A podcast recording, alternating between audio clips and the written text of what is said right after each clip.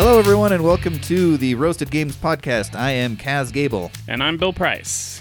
and today we are going to talk, I think, just about one, well, mainly one game in our What Have We Been Playing game. I just got done apologizing to Bill about my behavior during this game because I was very cranky and I didn't mean to be, but I was. And so we're going to get into why that was and how this game uh, affected me and uh, and what it what it did to all of us. It is a it is a good game as well. Uh, the game is called Carpe Diem. Yes, and we have discussed it, or at least I've brought it up before. I've played it a couple of times, two player and three player.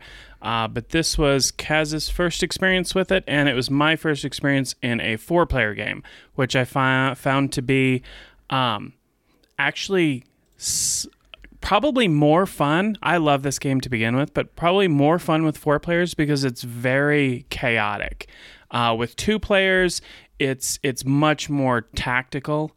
Um, and, and almost more streamlined, whereas with uh, the, the the higher the player count gets, uh, the more chaotic it gets, but the more strategic it goes away from tactics and more into strategy, and just is, I think, just a, a ton more fun uh, Yeah. because of the interaction. And there was a lot of like yelling at each other and a lot of Kaz yelling, yelling the, in general the at the game. game. and he won by like 10 or 20 points. and he's so mad the whole game. He's like, I didn't mean to do that.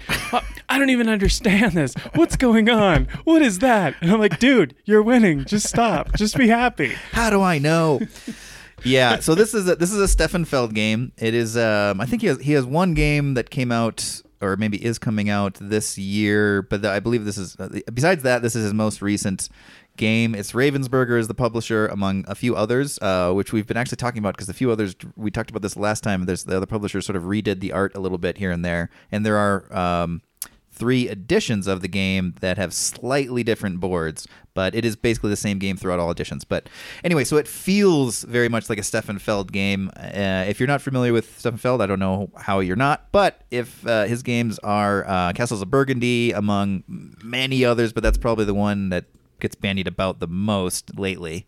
Yeah, he's very into point salad. Uh, Very so Euro, yep. Lots of um, yeah, d- definitely. Uh, most of his stuff is very dry in uh, in appearance, and uh, they're they're all these kind of usually like medium weight euros. Uh, nothing super heavy, but um, rarely super light. Uh, his games can be very very punishing if you don't if you make a mistake. Um, and it, he he's one of the few publishers that consistently um, you can lose uh, lots of points in certain ways. Because like in this one you start out with uh, like 9 10 11 uh, victory points because it's kind of expected that if you don't score both scoring cards uh, that you choose that you're going to lose four points for each card so it's expected that you're going to start losing victory points before you gain them Sure. so it's one of those weird. You don't really see that in too many other public or too many other designers. At least not that I've seen. Uh, he tends to be a lot more punishing and does more negative rewarding than he does uh, positive rewarding. But um, that's just kind of his style. His stuff's usually very strategic, uh, very tactical. But at the same time, you always feel like you have. It is that point salad comes through. You feel like you have just so many options, and like the I've only played uh, this one, Castles of Burgundy, and I'm trying to remember if I've played anything else of, else of his. But there's a Stefan Feld feel to all his games, but they're by no means. Um, the same game. Like they're very they're very different. It's just you can kind of get a sense of of his design style because in those both of those games, and, there's a sense of a lot of options at the, at the beginning, and as the rounds progress, it diminishes and diminishes and diminishes and gets tighter and tighter and tighter and more tense and more you get more frantic um, about getting the tile you want, and the decisions become harder because it's getting the thing you need at the right time? Do I get this now? But I know they might want that show. What is more important to me? And so it's this really cool sense of like as the round continues, feeling like your options are more important or the, your choices are more important. But there still feels like you have strategy options. But man, the decisions are hard as But it gets to the last round. But there's so many options. I think is, Yes. is the the big thing is that when you first take, you're sitting there deciding which tile to build first. You could literally build anything. Uh, Yeah. Not anything in the world, but anything in this game. So I mean, you have right off the bat a dozen different options that are all influenced by these scoring cards that uh, are going to be different every single time you play the game. There's like 70 scoring cards and you only use like nine or 10 of them per game. So it's just this ridiculous replayability and variability. And, but it doesn't, it, it doesn't force you to just pay attention to the scoring cards because any of the other options that you have to do uh, th- there's a lot of ways to like convert things to other things that can be substituted for other things that can help you score the scorecards. So that so you can really do anything and that's what really you're never going to play this game and start you know the first few moves are always the same. Uh, they're they're never going to be the same uh, you could play it a hundred times and you probably wouldn't take the same first tile ever Yeah, the the scoring that was really. I was thinking about. I was reflecting on this game today about um, the phases of it, and that's it's such a cool. That felt really cool. So you're kind of like like in a lot of them, but I think definitely in this one, the theme does feel more pasted on. Not pasted on, but just doesn't feel like I don't think there's really. I, I don't Yeah. consider there to even be a theme. exactly. I mean, this. it's, I don't. I couldn't even tell you what it is. Uh, There's a Roman marketplace on the cover. I don't really know exactly how that even ties like- into this, but you're like building your city district Yeah. with like agricultural things or you're building uh, villas and vineyards and um, Yeah, you know these uh, chicken runs. You're you're building all this stuff, but there's not really anyway. It evaporates quickly once the game starts. It's the But definition of a euro. It, Yeah. it just has no. It doesn't have a theme. which is part of the reason why I was getting frustrated because I was trying to in- be informed of remind myself because each Stefan Feld is also very well known for taking mechanisms and kind of twisting them 20 degrees to a, a different direction where it's like it's like oh i understand how this works but no you don't because he does it a little differently which is great because his games always feel really interesting to engage with but i'm just getting frustrated because a lot of times i'll play a game and if i like within the theme things that you can do in the game make sense. Like if it's a space game it's like uh, I need to get oxygen because clearly oxygen allows me to do this. But this game, it's like I need to get a loaf of bread because li- clearly a loaf of bread lets me build any building I want. And so, You're like, anyway, "What?" So it's like what? so anyway, that was my part of my frustration. But what's really cool about it is you have this building phase or the city district building phase, and then at the end of the round you have a scoring phase. And the scoring phase, like Bill was saying, is how many cards are out? It's a different on player count. Y- yeah, it can be Yeah. like between nine and twelve. I think. And so we were with four. I think we were playing with all twelve. And so you have these really these cards that are laid out, and they'll tell you, um, you know, you score for your chickens and uh, vineyards, uh, any resources you have, or all of these different resources you have, or your buildings you have. But the way you place is very unique, and you have to basically claim a scoring spot that is for that round and that round only And it's gone for the whole game. and it's gone after everybody. that. You score it, no one else can, and then but it can also negatively impact you. And so it's this really cool thing of you've got a strategy when you're compiling your city district, and you can score towards that strategy as well. But sometimes there's not a perfect scoring option at the end of the round, so it's you have to kind of that's a game in and of itself of, is of potentially blocking someone who you know that is their strategy to offset them without damaging yourself too much, or um, scoring something that might score better if you continue with that strategy, but someone else might score that ahead of you. So it's a, it's a secondary game within a game, which is really really interesting, but very satisfying and, and quicker than it's. I'm probably making it sound. Yeah, it, it actually it's it's a surprisingly quick game for being as just out there as as it is. It uh, it seems very involved initially. Um, it probably takes almost as long to explain it right off the bat than it does to play a couple rounds of it. Sure. Um, and, and especially once like it took us probably I think an hour, hour and a half, maybe yeah, hour and a that half. sounds about right. Yeah. Um, but I think that if the four of us now know how to play it, and we were to sit down, we could do it in under an hour. For sure, yeah. Um, so it's uh, it it plays surprisingly quick for such a, a deep, rich game, um, and I two two big thumbs up for me. The more I play this, the more the more I like it. Uh, I was intrigued at first, but now I'm I'm kind of addicted. Yeah, I would. I definitely want to play this again. I just I was getting so frustrated because I, uh, there's just a couple things I just couldn't get through my head of what they did. And there's different buildings that f- some um, buildings the way they fire off and do things for you. You're basically buying mostly parts of buildings and you have to complete them to have them do anything. And then there are a few though that just give you things.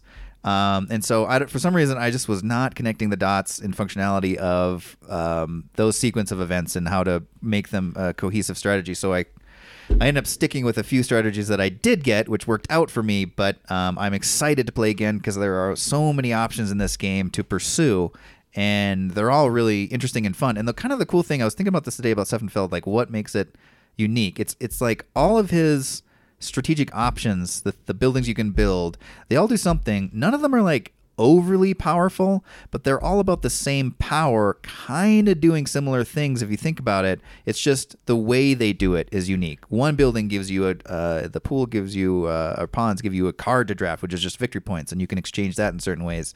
Um, the other one just gives you wild card goods. Um, the bread is amazingly powerful for some reason. The bakery is like the best building you can ever build. Yeah, yeah. Bread bread is like super amazingly good. Like bread lets you do stuff that like gold doesn't. Uh, gold is just wild, so you're like, oh, I have gold, but Which bread really actually helps you do way more stuff. Way more uh, useful. which is super weird because can't you just buy bread with gold? It's No. Again, not thematic. I've never had but, bread uh, like this. But yeah, I, to me, what makes Stefan Feld un, uh, Stefan Feld is um, just the the sometimes brutal, punishing nature of of some of his games, in addition to the just vast choices that you have. Um, none of his games are on rails. Yeah. Uh, they're all uh, very, very tactical and very strategic, and um, just uh, they're uniquely Stefan Feld. Nobody designs games like he does. I Which don't is- love them all, yeah. but uh, there's quite a few actually that um, I, I don't consider to be masterpieces. But I mean, that's me personally. Um, but this is a great game. Yeah, I, I would definitely uh, second that for sure. I, I am very excited to try this again, and um, it's you know that's so much more impressive too to have like hi- his games do feel loose like in that way where it is a Euro like you said it's not on rails, but there's it, I don't know compared to a lot of Euro games it just feels like feels like so many the, with the, so many options out there even if they can bite you, it's exciting. it's exciting to try them. Yeah, and you never know either. Like at the end of the game, the game's over and everyone's counting, and you're like, okay, That's two. yeah. I could either yeah. end up with 100 points or 30 points. Right. And Kaz is going to have either 100 points or 5 points. I have no idea. And uh, so it, it really is, you feel like you're in it all the way to the end. Although, actually, I, I take that back. You kind of feel like you're probably not going to win Right. the entire game, even if you do win. So Yes, nobody agree with that, yeah. thinks they're going to win. It's instead of one of those things where you're like, oh, I can win, and then the guy next to me thinks he can win, and the guy next to him thinks he can win. Everyone's just thinking, second or third place. And Right. then whoever gets first is like, yay! Oh, cool. I did it. Everything worked the way I hoped it would. Yeah, no, I, I would totally agree, and that's actually one of the greatest things about it. It was that there's no like point tracker on the board where you can kind of be like, all right, well, we got to catch up to this guy, which is fine, uh, but which is so much better actually because I just I, the more and more we play games, the more I play games, I just I like not knowing. Um, you can because you can get a sense of who's doing well. You don't necessarily need a literal marker saying "I am the leader, fight me" or try Right. to distract me. There's nothing wrong with that. A lot of games are better for that. But I just love this. And uh, Castles Burgundy is a similarity where it's kind of like, or no, that has. I'm trying to remember. I haven't played that a bit. Does that have a point tracker on the board? I think it has a point tracker, but it also has a lot of other ways to Yeah, there's like the end game scoring points. though. yeah, so it. it, it is. It's also one of those games where, um, and, and I think this is kind of in all of Feld's games where uh, you you don't know at the end quite Yeah. where you stand with everybody. You have an idea that you're in it, Yeah. but you could be winning. You could be in first or last. You're not 100% sure, and you would not want to put money on it. Right. Yeah, and there's just fun things to reveal at the end in different ways as well. Um, so yeah, Carpe Diem. Really, um, you know, we stand by everything we said in the previous episode. We talked about it about uh, some of the art design, but it is definitely Super worth ugly. playing. It's very ugly. It's definitely worth playing, and um, if you have options for the edition you look for, uh, the one Bill owns is the first edition, and we were looking at a comparison video today, and I don't know. I think we're both in the same idea that that's probably the best one. I think even yeah. with the changes, it's still better than the other I would ones. rather have if I had the choice of of both of them right in front of me. I would choose the first printing. Um, the second printing, um, the the primary benefit to it is it is a little um, more distinct as far as some of the coloring on some of the pieces so it's a little bit easier to distinguish like one building from another or one tile from another um, but it does away with the crossing star mechanism that we talked about in a previous episode that I really like. Uh, the second edition does away with that, and that's not really something I would want to to abandon. So uh, Yeah. I'm a first first edition guy. Yeah, for sure. I mean, actually, if you do get the second edition, you could just literally draw the paths onto your board, and I would recommend it because it's so much more exciting than the way they changed it too. I I think it seems like they changed it for clarity, but it's not that complicated, and it's so much more fun to think of you're kind of bouncing around that those options as like Yeah. you know, I don't know, you're on a little trail trying to find someone to build your building or whatever the theme is explaining that you're doing. It's just it just feels more fun to play it that way for sure. All right. Well, we will not beat this dead horse anymore. I think we we have a Seize the day, as they say. Let's get to the rest of the podcast. we have a guest coming up that Yes. I'm super excited for. We are going to end it there. And yeah, and we're going to jump right into our next segment. Uh, we have an interview today, and um, here we go. Uh, today we have a special guest with us on the podcast. Uh, she is a game designer, a game publisher, and uh, that is uh, um, a few of them. I'm sure the many things that this guest is. Uh, please welcome Carla Kopp. Carla, how are you? Uh, I am doing great. Thank you for joining us today. I'm I'm sure you could expand more than I did on your intro that brief intro, but welcome. This is Kaz talking. Yeah. Um. Uh, I'm. This is Kaz talking. Bill is with me as well. Yep. Um, so, Carla, uh, th- this is Bill. Uh, if you just want to let everybody um, who's listening here who may not be familiar with uh, you and Weird Giraffe Games, um, we certainly are. If you want to kind of give a brief rundown on uh, your company, kind of what you're about, and um, just a, a introduction, that would be great.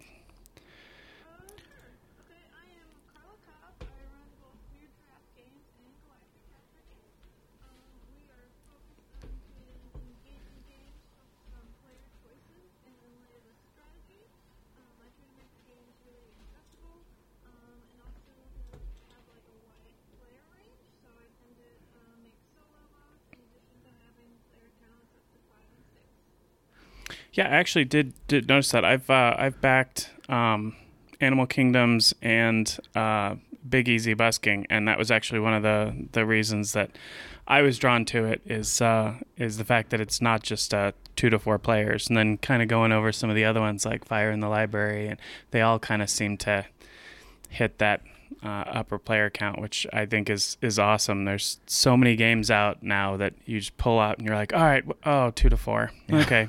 well, there's five of us. What are we gonna do? So I think that's very cool.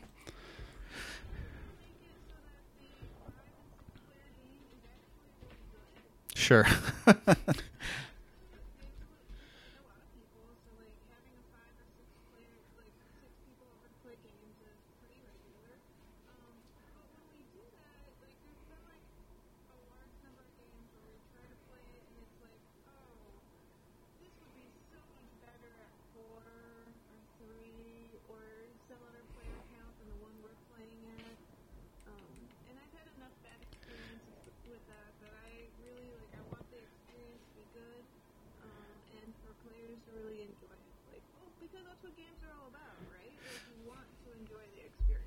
Oh, exactly, exactly. And I, there are a lot of games, an unfortunate amount of games that um, those those higher player counts. It kind of seems like they're sort of tossed in there and not play tested very well. So Yeah, they like fall. Like you said, you suddenly get the sixth, fifth or sixth player, and then it's like, wow, this is a totally different game and not nearly as fun as the smaller count. So, Carla, one of the reasons we're really excited to talk to you is you you've have I, I could say by all accounts a pretty successful Kickstarter run with your games. You've been doing it since um, about 2016, right? That's when uh, Super Hack Override came out initially. Yeah. So we we were really curious in just talking to you about your, uh, of course, as a designer and a publisher, but but specifically about your experiences around the ups and downs of of Kickstarter and where you kind of um, see yourself, maybe the future and experiences you've had. So we thought we'd start off with just um, you know lessons learned. If you had to uh, look back and think of doing things differently or giving yourself some advice from the future, what, what would you what would you say? Um, so if I give myself advice from the future, I'd tell myself to focus more on what you've done, um, and not so much of what it, what I haven't. Um, I'm one of those people that are like, okay, I can make this giant list of all these things I need to do, and then I'll focus on like just doing all the things on the list. Um, but with Kickstarter, it's like the list is never ending. Like you can message every backer, you can respond to every comment, but can you post in every Facebook group and post like you can post on Reddit and Twitter and Instagram and Facebook and like you can do all these things, but like even if you didn't sleep, you wouldn't post everywhere. You wouldn't be Sure. able to do all the things. Like you wouldn't be able to go to every location in your town and go to every con. Um, so like actually like acknowledging like when you've done a lot and when you've had a win is really important because the whole Kickstarter process is really mentally taxing. Um, so you need to be able to acknowledge that like, hey, I did a good job. I did what I could today. Um, so like you can go to sleep and actually get sleep. Um, wake up and start all over again. Yeah, so in a way, like trying to enjoy the fact that you are. I mean, it's hard work, but you are. You know, you're doing the thing you wanted to do. You're getting this game out. You're publishing it. It's happening. So enjoy the the ups on the ride versus obsessing about what you said, the to do list. That's I like. I like that. That's good advice. uh, Oh, sorry. Go ahead, Bill. So, Carla, what uh, what do you think? Yeah, I know you're talking about just now how uh, Kickstarter is is insanely difficult, and that's kind of everything that I've gotten very stressful, and there's a lot going on. What do you think? Uh, like, what do you find personally to be the most difficult part of running a successful Kickstarter campaign? Uh, just not stressing out um, too much. Like, so as I said, like I will like just keep stressing out about like everything all the time. Um, but if like I make a list of things to do, like at this point I have like I have my first Kickstarter list, and every Kickstarter I've I've run, I've added more things to the list of things I need to do or like ways to do it better. Um, so if I just like focus on that list and not focus on like oh, what should I do now? Or like I could do this other thing. Should I do it? If I just like start going down the list, I can get a lot of things done without like thinking about it. So just making things super easy, um, so you can go from one thing to the next thing to the next and actually accomplish things um, without all the panic and despair and. that is Kickstarter. But that's the best part, right? the despair and the emotional angst. Um, what? Uh, so I, I know you probably learned just a ton of things uh, with these Kickstarter campaigns, and I know a lot of them are probably real self-explanatory.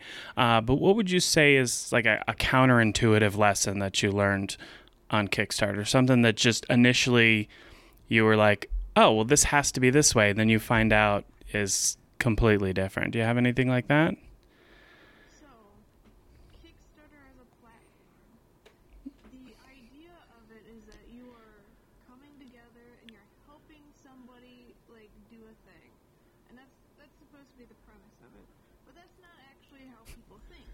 Um, so you have to bring basically all of your crowd in like on day one, so that all the other like the people that are actually on Kickstarter and like surfing pages and like randomly clicking on things like they won't actually back your project unless they think it's going to be successful unless it like looks really good. Unless there's already a lot of people there, you're not going to get more backers. Like Kickstarter will really like help you out if you're already successful.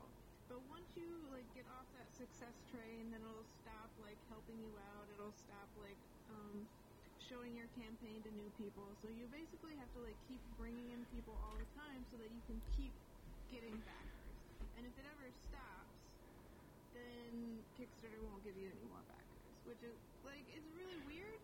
Like you would think that people would be more willing to back these projects that haven't funded yet, but that's not psychology. So you Ye- have to deal with that fact and prepare a lot before the Kickstarter even launches. Yeah, I've actually I've noticed that with a, a lot of campaigns. It's it's like I need money in order to fund art or whatever, but it, without art, you can't. Nobody will back you. So it yeah, that does seem super counterintuitive, but I know exactly what you mean. So Yeah, like well, even then, like like you need to have something that looks super good, like you said. Like you need to have like all the people ready and it to look fantastic. Like most Kickstarter campaigns, like if they look any like like if they look good, um, you know that they've spent like thousands of thousands of dollars maybe on like just getting it that far. And the ones that do like really well, like that is a lot of advertising and marketing. Like usually by the time I get to Kickstarter, I've already spent like um, between five and ten thousand on the project. So, you know, oh wow,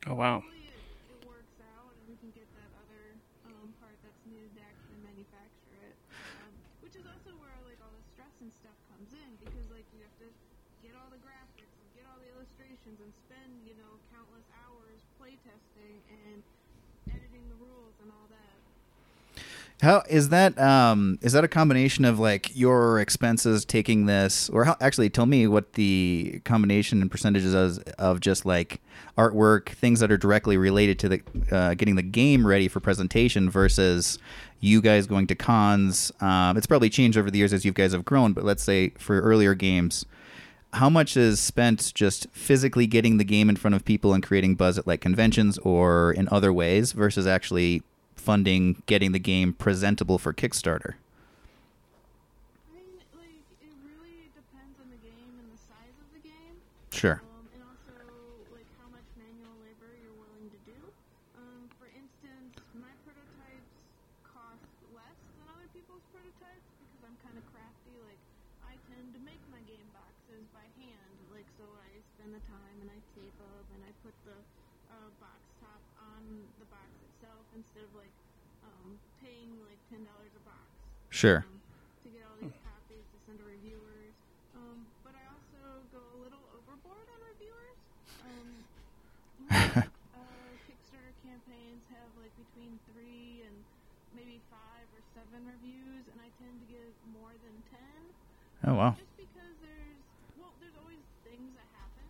Um, we're all human, and you could say the same thing about reviewers, in that they can get sick, they can get laid off, they can be living where a hurricane is.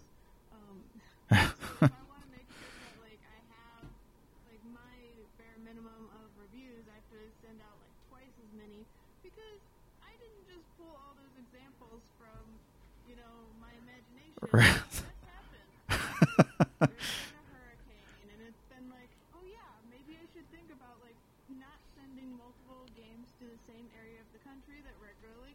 Right, right. Um, or like yeah, with like people getting laid off, it's like of course you don't have to do that review. You are job searching, and I can you know have some sort of empathy. Like get it get it done when you get it done. Is that something that. Yeah. Oh, yeah. No, that makes sense. So I never even actually thought about that. Just outside of things, anything that can happen, there's just acts of nature that could come, that could just disrupt that. Is that something you've kind of developed lately, or has that always been a policy, or was that a, a lesson learned through the hurricane fiasco? Well, it started off um, like for my first game, I wasn't that well known, so I decided to go with more reviewers than like other people like advised. And I also didn't know as many reviewers, so I didn't know like if people would like it or how they would feel, etc. Um, and I also like just err on the side of caution because I well, Um, I'm a very mathematical person, um, and I know like like I do a lot of prob. Well, I, would- I took a probability class in college, and that completely changed how my brain worked. um, so I know that things go bad, Sure. um, but you can't know when or why or where.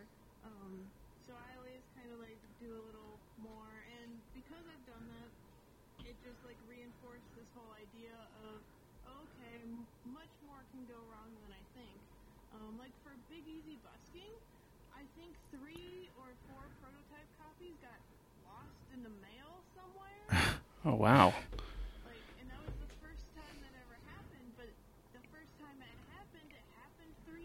Wow. Yeah. That's that's crazy. Maybe your game, maybe your game's just really popular with postal service workers. Maybe there's an untapped market that It's another one from Weird Giraffe Games. Let's get it. Yeah. that's that would be infuriating though. Especially you kind of wonder if you're almost being messed with after like once, okay, twice, that's crazy, and then three times, that's bizarre. But I have no idea what happened, but now I know that, and now like I have it like in the back of my mind, I have it like, oh yeah, I should check in with the reviewers, make sure that they've gotten it more often than I was doing because you know I let that go like an extra two weeks when I should have just been like, oh okay, I'll just you know order more things that you can definitely have this copy ready in time. yeah, yeah, hedge your bets a bit. That makes that makes a lot of sense. Um, so I had another question, kind of tied into that. Your relationship with other re- reviewers and the community in general is, um, like how how important, especially when you're getting started, would you say building that community around you and your brand is or was in your experience? And uh, what are some I don't know unconventional ways that you've you've approached this to uh, just you know make relationships and also help get the word out about your game or business in general? So it's really important for my brand, but I'm also really focused on people. So it really depends on what kind of like company and brand you're going for. Um, I really like to like actually know people and know that the product is really good and like I do all this accessibility stuff because I care um, about those sorts of things. Like I make sure everything is colorblind friendly and that's Thank you. and that like things like oh yeah the components are good because you know if you don't have a lot of motor function like i want you to still be able to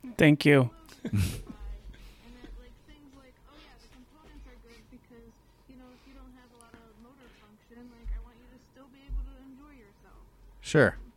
so that's kind of like the weird giraffe games brand um, but you know big companies can be big and not care about that sort of thing and that's them Yeah. um, one of the things I've been doing lately t- um, that is probably a little different is just I've been traveling around, and because I can just work from anywhere, I do work from anywhere.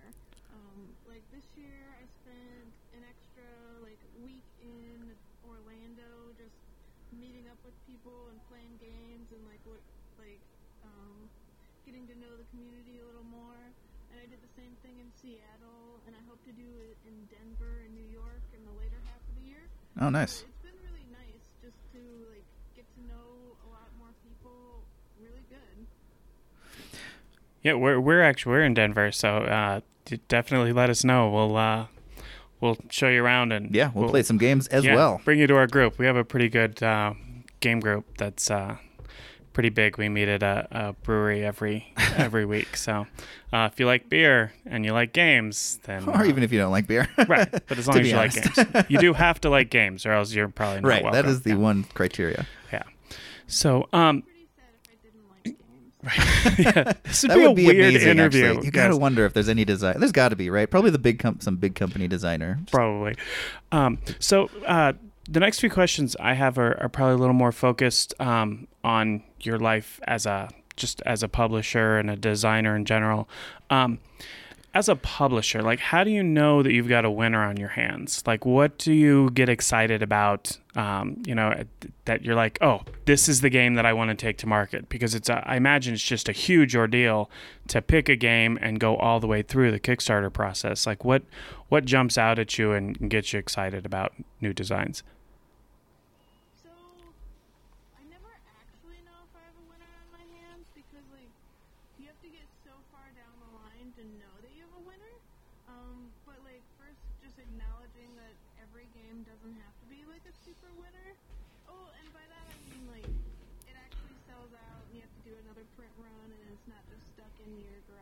Sure, yeah. years to come.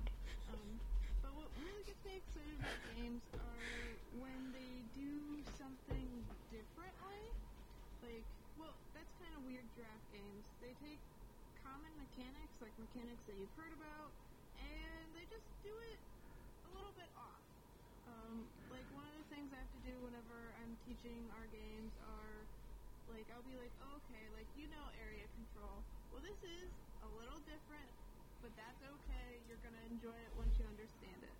Um, so if I have like that little thing in there, or if it's just like a really different theme, or just that's not like regular and I guess well to me boring.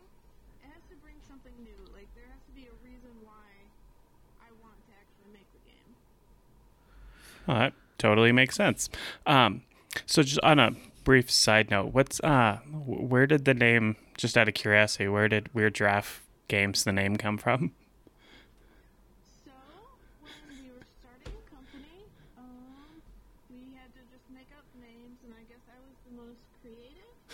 So when we were starting a company, we had to just make up names, and I guess I was the most creative. but like for definitions of creative, I guess um, I wanted to be called Okapi Games because I'm really into okapis, and I thought I was being super clever with my name, and that didn't really fly. with everything else. they just looked at me like I was dumb. So I like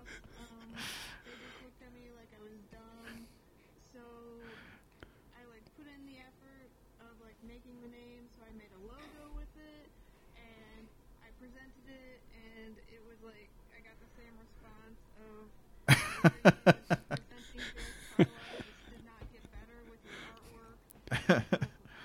my artwork is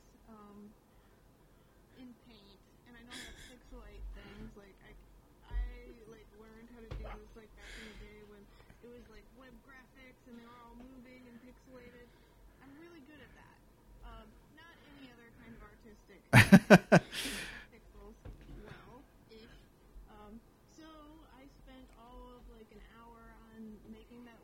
So I was like, okay, what other name could I put with this logo to make it like just make a game company? So I did Weird Giraffe Games because the Okapi is the only relative of the giraffe, and it's kind of weird. So Oh, okay. That's really cool. That explains. I was because your your logo is a, a pixelated image, and it's. I thought it was a mashup. I actually didn't even think about okapis, but now that you say it, it's oh, it's like, oh yeah, of course. But it has that zebra stripes tor- on the back hindquarters and leg, and I was like, man, that is an interesting animal. that's that's really cool. I like how that was your second. Like you did not you did not let go of the okapi. You came back and were like, no, we'll find a way to get this in here. we have to. And now, like, I've gotten to know so many people that love Okapis. Like, I got to meet the Okapi zookeepers at Disney because Oh, wow. of Weird Giraffe Games, and they have my shirt because they were going to brag to like the other zookeepers that their animal has Oh,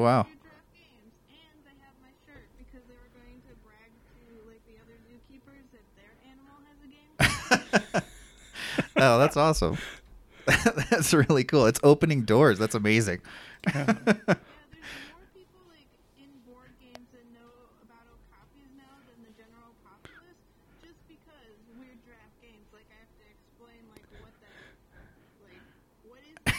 there's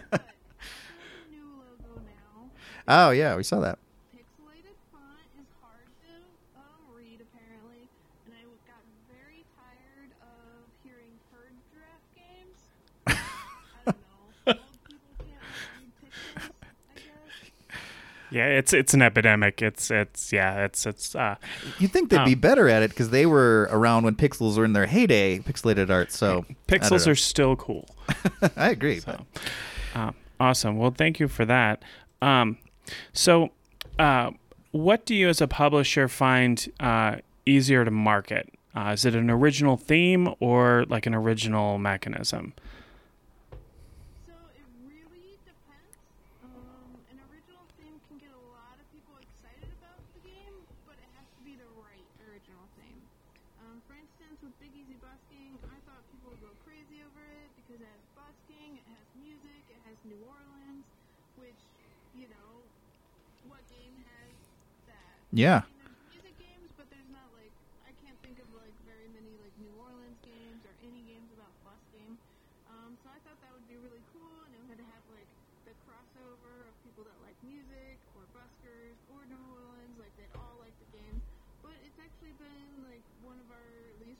games. Oh, really? at the moment, at least.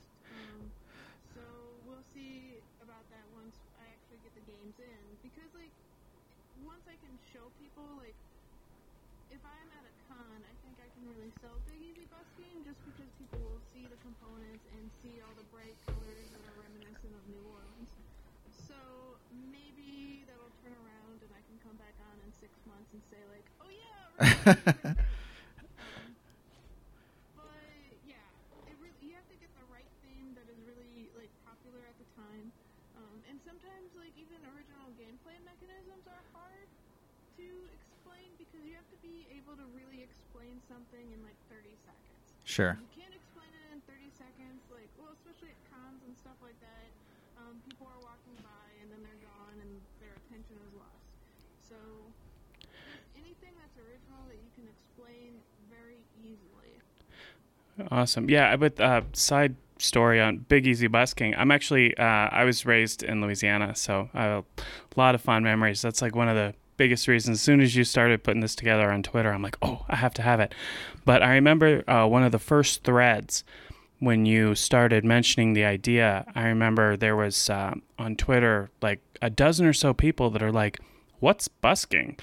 And you're like, Oh, oh, maybe my theme is too original.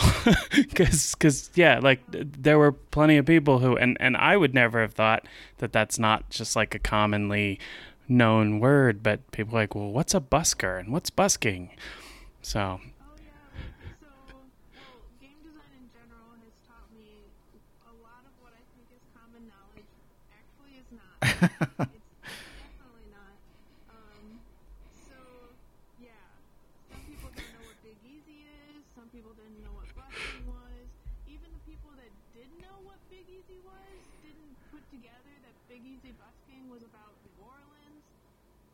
right. I suppose it could be big, comma, easy, comma, busking. it's busking that's both big and easy. Yeah. Yeah. Huh. That's funny.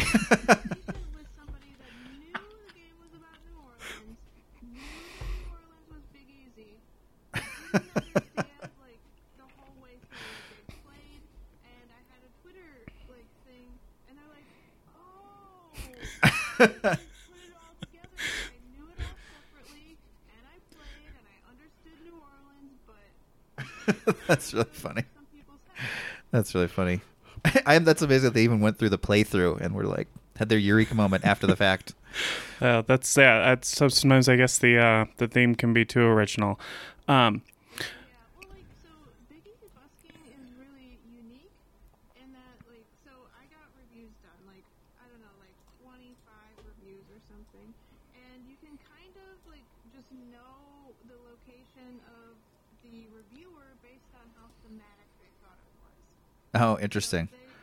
yeah, if they thought it was very thematic, they probably lived in New Orleans, Louisiana, probably the South. Um, if they thought it was like really dry, not thematic at all, maybe they lived on like the West Coast.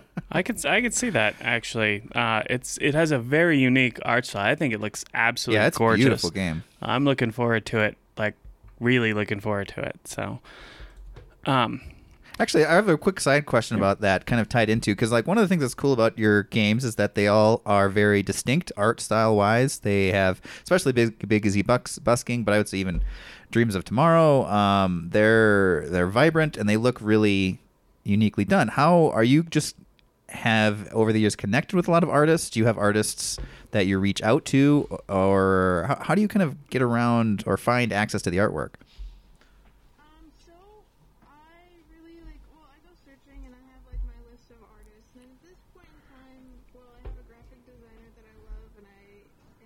Probably going to have her be like the exclusive Weird Giraffe Games graphic designer. Oh, cool. Um, but for the artists, it really, um, like you have to find somebody that does the right style, but then I have to like really tell them like, hey, I want this, I want this style.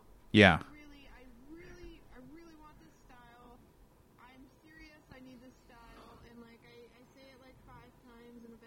get that I really, really want the style that I'm asking for. Um, Can you give an example of like how that interaction would work? Like specific, like Easy Busking is a very um, uh, the style is like very over the top, exciting. It feels like there's a lot of action in these static images. So, is that a game where you had to kind of clarify more than once to get there, or were you kind of there immediately, or is there another game that's more of an an apt example of that back and forth? oh, I mean, that's a perfect example of like I got the art back and I was like, it needs to have color. It needs to be super colorful. Have you seen New Orleans artwork? Sure. Send you more New Orleans artwork. And I thought, well, um, you said you're from New Orleans, so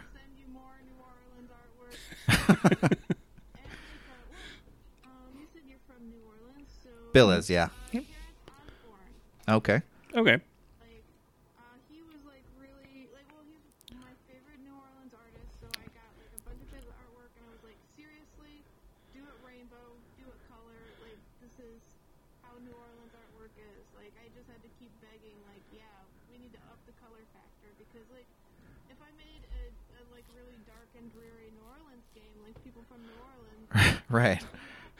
Yeah, no, no doubt. It's definitely that is a, a vibrant town. Uh, so I think you captured it really, really well. So uh, excellent choice on that one. Um, so uh, kind of moving on to more like from a designer perspective. When you design a game, uh, wh- what do you usually start with, a theme or mechanism?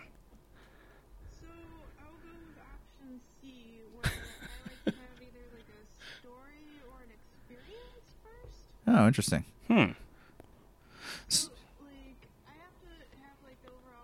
why, or what's going on in the game. Like, I can't just be like oh yeah, this will be a dating game or this will be like a rondel game. I have to have like the who and the what and the why. Um or just like what I want the player, like how I want the player interactions to be. Um, so like for instance, I made um, the last game I designed was Puffins Love Muffins.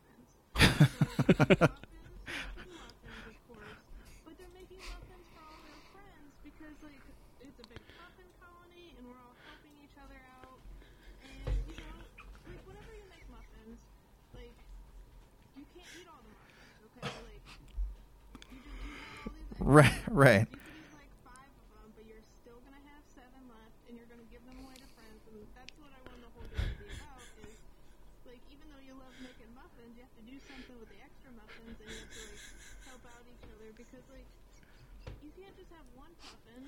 You have a colony of puffins. That's really cool. That's awesome. that game sounds awesome. I would love to play that game. So I is it like a? I'm just imagine not like immediately in my head. I'm just imagining bake uh, muffin or puffin bakeries just churning out. My mom was uh, speaking of ties. We've had weird ties to your games. My mom was a baker when I was born, and I had spent a lot of time in a bakery with fond memories. And I would be um, overjoyed to see any cute bird making muffins. Um, that's really interesting. So e- e- each of your games were kind of an experience that you had that you what did like a it was it like a you were like oh this is a fun thing or an interesting thing to happen I'm gonna think about designing around this or is it just as you're thinking about design you're recollecting about I don't know interesting experience or events or areas. Uh, I'm kind of curious the order of that that the insight comes in. To give you direction. It's like it could be like any of those, but like the ones that like really happen like fast are the ones that you know like I I know like how I want the interaction to be. Sure. So you kind of get the feel, like you have a sense of how you want the game to feel, and then you design around that. Yeah. Uh, Well, if, if you know how you want the game to feel, you can kind of like be like, okay, what what mechanics Sure. go along with this, and how would you like how would you achieve this feeling? Sure. I like that. That's a really that's a really great way to approach it. I think because I think a lot of games. Uh, I'm sure we've all played games where you come into it thinking how you imagine the game will feel to play, and you're let down, or you're happily surprised. But there's been a lot of times where you're like, "Oh, this doesn't feel anything like this theme," or how I'd hoped this theme would feel. Um, that's re- that's really interesting. Um, so, uh, I personally, uh, when when I design, uh, I usually find that uh, the first designs that I come up with are usually either a lot lighter or a lot heavier than they end up being. Um, with your games, how do you know like when the right time is to stop adding or subtracting from a game, and how do you know when it's just like that Goldilocks just right?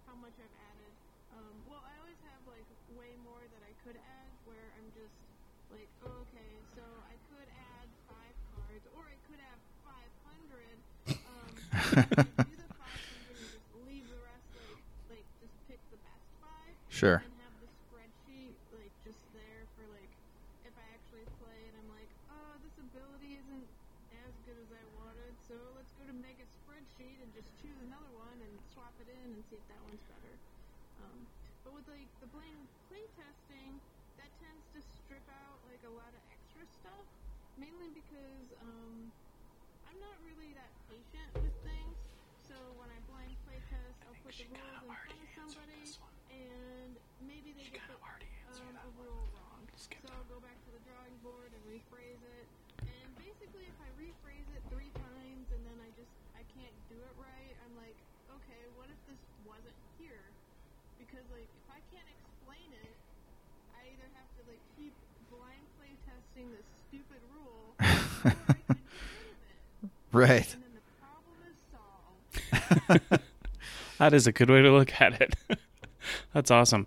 Um, so uh, just kind of to touch on Well, yeah, you mentioned as you're designing around a publisher, so uh, kind of in line with as a publisher, um, like when you get a pitch, how do you how do you know like how first of all how often are you do you get pitches or is that something you guys do a lot of um, getting open pitches, and then what catches your eye with pitches from other designers? Uh, what is it? You kind of answered theme player game in that sense. Is it also the feel, or is it different when you're hearing someone else's pitch to you? So pitches are real hard. Okay. Yeah. They're so hard because, uh, well, I get lots of emails. I get lots of people walking up to me at cons. Like, I get a lot more pitches than you would think. Like, probably like one a day. Oh wow.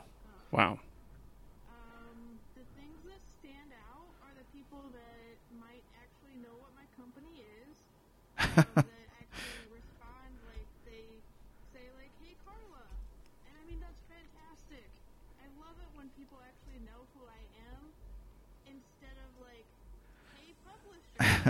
hey, faceless developer. Yeah. Greetings, weird giraffe games. like it's so hard. Like I wish, like, like I could just tell people, like, hey, don't pitch to me if you don't know me. Like, if you know me, I mean, if you couldn't like name one game that we've published, then maybe look into me like a little bit more because those are all the games that like are actual fits. Like I can pro- probably tell based on how somebody has like addressed the email Sure. whether it will be a good fit or not. Like, if they reference my cat, it might like there's a possibility that I will like the email. If they say "Hey sir" or something masculine, it probably has pigs that in the game, and I'll hate it. Dear Carl. Yeah, I could I could totally get that. Where it's just more of a blind. You're more of a means to an end than any relationship building that's going on. Um, so once you do get the in, involved or you get past the main communication stage and you start looking at games from people bringing games to you, is there something you look for to kind of fit? I mean, probably not nothing specific, but what's the feel you're looking for? Um, is it something in line with what you guys are doing? With you know, you mentioned player counts, accessibility, of course. Um, are you trying to stay in line with that from other games coming in, or is it more? I don't know. I guess I, I'd ask you what what is the thing that you're looking for from uh, designers bringing games to you that might work uh, game wise. So with player count, accessibility, I know how to do that. Sure. Like, I know how to design a solo game. I know how to make a game go from four to five and possibly to six, depending on how the game is. Like, that's something I can do, so that's not necessary in the pitch. Um, what I'm really looking for is something unique in the game and for the designer to be like an actual person and to treat me like a person. Sure. Because like when I sign a game, that game is gonna go through development. Like I'm not just gonna sign it and be like, oh yeah, this is great at it as guys, let's slap some art on this and be done with it. Um, I'm gonna play that game a lot. Yeah. Um, so I will like one. It has to be something that I can see myself playing like a hundred times. Um, like well, that's just a fact. Sure. I will play it over and over and over again, so I still have to be excited about it. But I also want the person to be somebody that I would actually want to work with and be excited to be like, oh, okay, I play tested again, and this is what I thought and here's like a big garbage of my thought process because I do this. I make like a ton of notes while playtesting, and then I'll go to the designer and I'll be like, "Here's my thought dump." Read through it and like, get back to me like in a day or something when you can like process all those words I sent to you. Sure.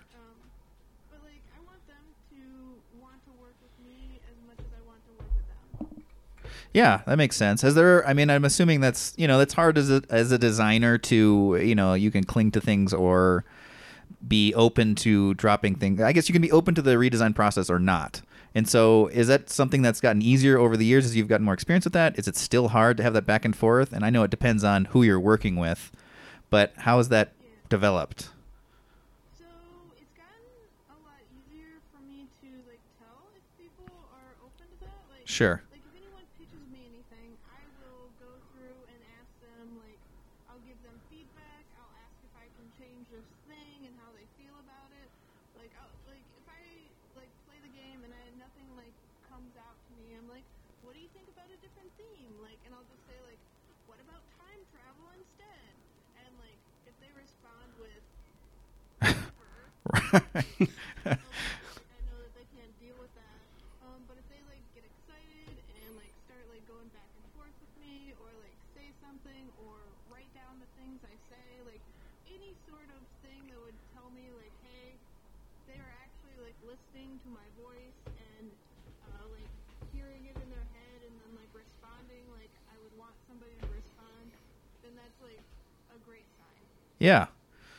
Yeah, that makes a lot of sense. I mean, it's so hard to get that back and forth. Um, I imagine your position as the publisher, you know, you're putting a lot of on the line for this game, and you'd hope that you can work together to get something you're both happy with um, at the end result. So, Yeah, definitely. Um, well, Carla, we absolutely appreciate your time today. I just have one last question, um, and that's uh, what's the what's the next Kickstarter for Weird Giraffe Games? please say Puffin's making muffins. Is that coming? Is that are you developing that? Like, is that on the? Are you? Is that coming out, or is that something that's? I mean, that's it's not on the schedule yet, but it's a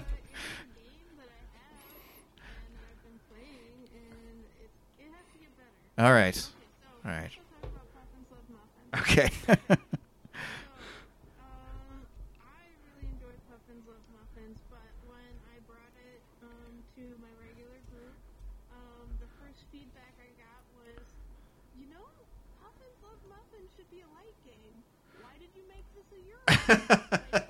Oh, That's hilarious.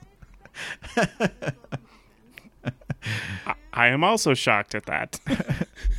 That makes me want to play it actually even more. Even though. more, yes. The dense, a super dense Euro, cute, but the art would have to be so cute and light, and it's just so dense. These puffins really just building an amazing engine building system around getting these muffins. like in my mind, it was like, yes, these are elaborate puffins making muffins. But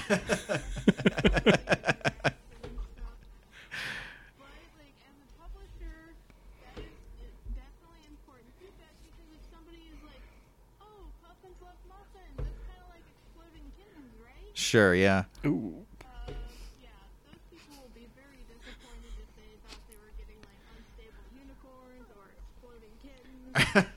So, but like the people that would like it might be like, uh, that's probably light. That's that's too light for me. Um, so I'm I'm trying to figure out if I should just go with my heart, uh, more like in my mind it's more medium than than heavy.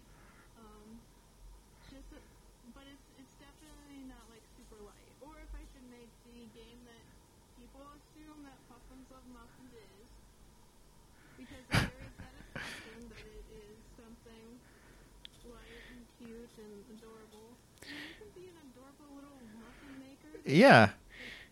Yeah, but you're you're weird giraffe games. You're do you do stuff differently. Well, you I know, was gonna em- say- embrace that. I, I think you should you should go with your heart, go with your gut, and make a medium weight Euro game about puffins loving muffins. I totally get what you're saying though about that, like the, the expectation of that. Like the name is, but I almost wonder if you could counteract that with the art. Like if in the art there's just a serious puffin really mulling something over, that'll maybe be an indicator. These puffins are serious, even though they're cute. yeah, there you go. Just directly state it. Love it.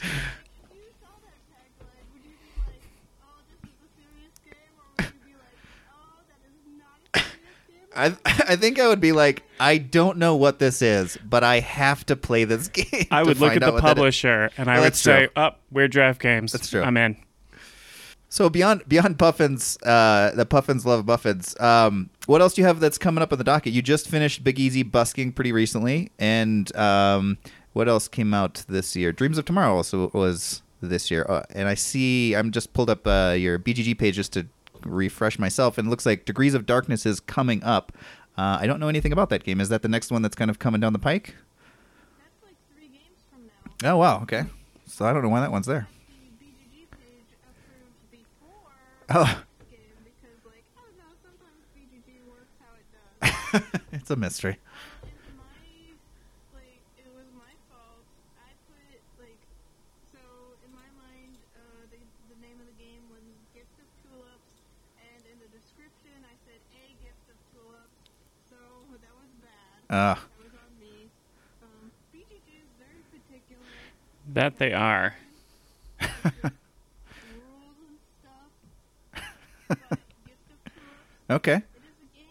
giving tulips to each other at um, the Amsterdam Tulip Festival. Oh, cool. So it's really like um, light, like it's a 15 minute game where you're just giving tulips to people. You can change the market. You can build your own bouquet. I really like it because the most points you get are from giving tulips to other people. Okay. So you win if you give everything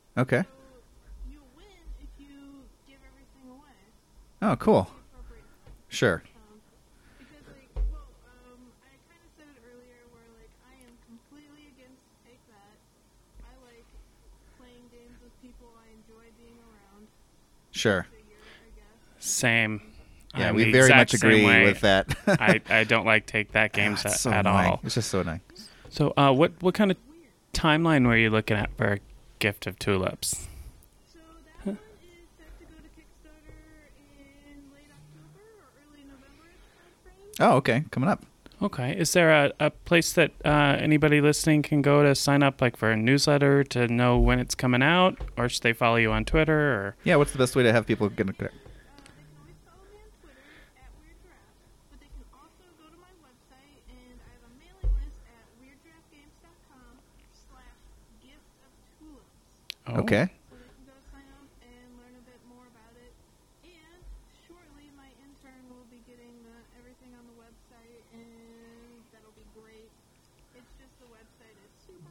right now. we should get an intern.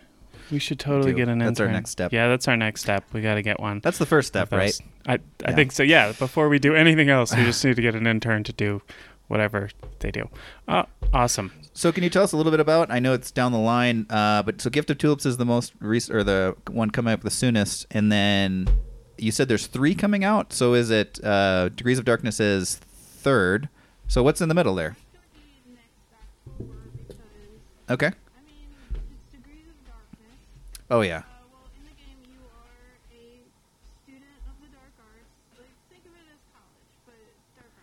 Uh,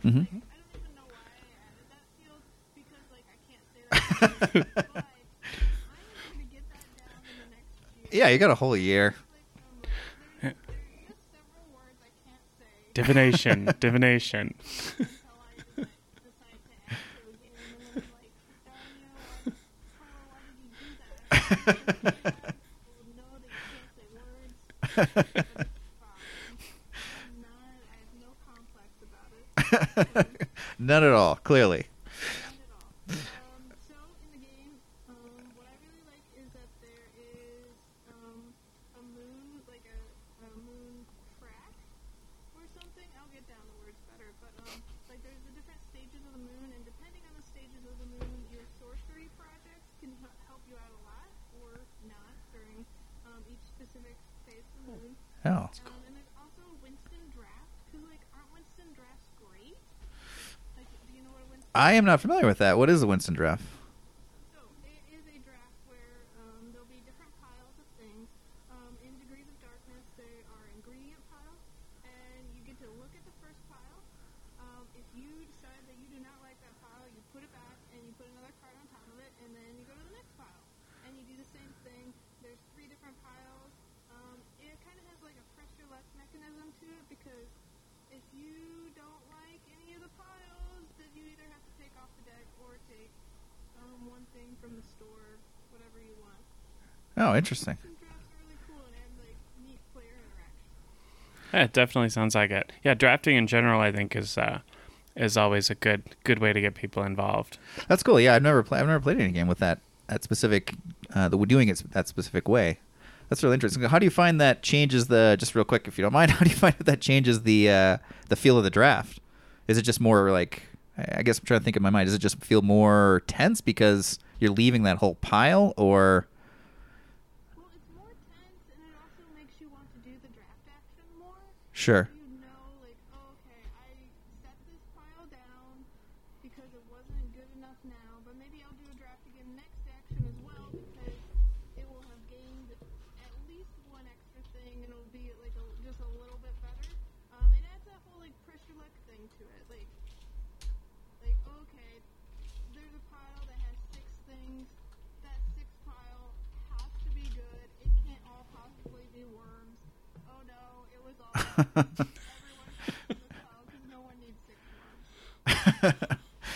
that sounds really cool. I like that a lot.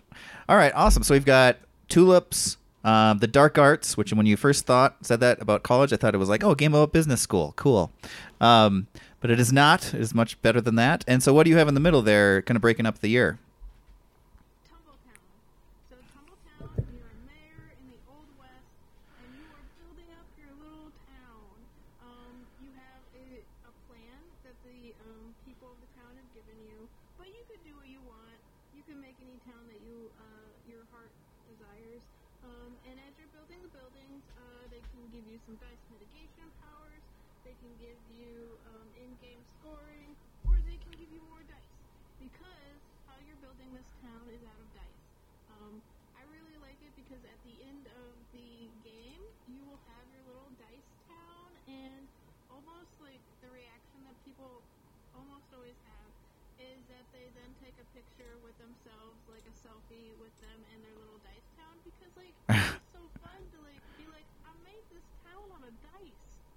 that does sound really cool. I always love any any game that can use dice like after the roll. Like you can you can play around with them. I don't know. I just love playing around with dice, like so many people do. So, all right, Carla. Well, thank you again for joining us. We really enjoyed having you, and uh, we really appreciate your time. So, uh, once again, uh, people can reach out to you through your website. Um, you you're on Twitter. Weird Giraffe Games is on Twitter. You guys are on The, the handle is Weird Giraffes. at Weird At Weird Giraffes. Giraffes, yep. Okay. Weird Giraffe Games is too long. Right. Uh, Weird Giraffes on Twitter, uh, Weird Giraffe Games on Facebook. Uh, I see you guys also have a YouTube channel, is uh, so you can go there to check out more information uh, about the games. I'm sure, and then uh, of course Kickstarter. So keep your eyes out for um, Weird Giraffe Games coming in a couple months, and then throughout the next year, all the way up to next October, right? And beyond. Well, like, things always get pushed at some Sure, sure. Yeah. Awesome. Well, Carla, thank you so much for your time. We're big fans, and uh, hopefully we will talk to you again sometime uh, Well, in the hopefully near we'll see you in Denver when you're through Denver. So Yes, definitely, reach out. Oops. so much.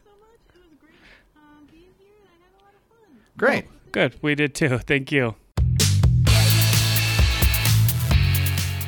And that is our interview with Carla Kopp of Weird Giraffe Games. Uh, one thing I did forget to mention in our sign off there is that you can also check out Weird Giraffe Games' catalog and more information about their releases on their website at weirdgiraffegames.com. If you'd like to reach out to us, you can, of course, find us on Twitter and Instagram at RoastedGames1.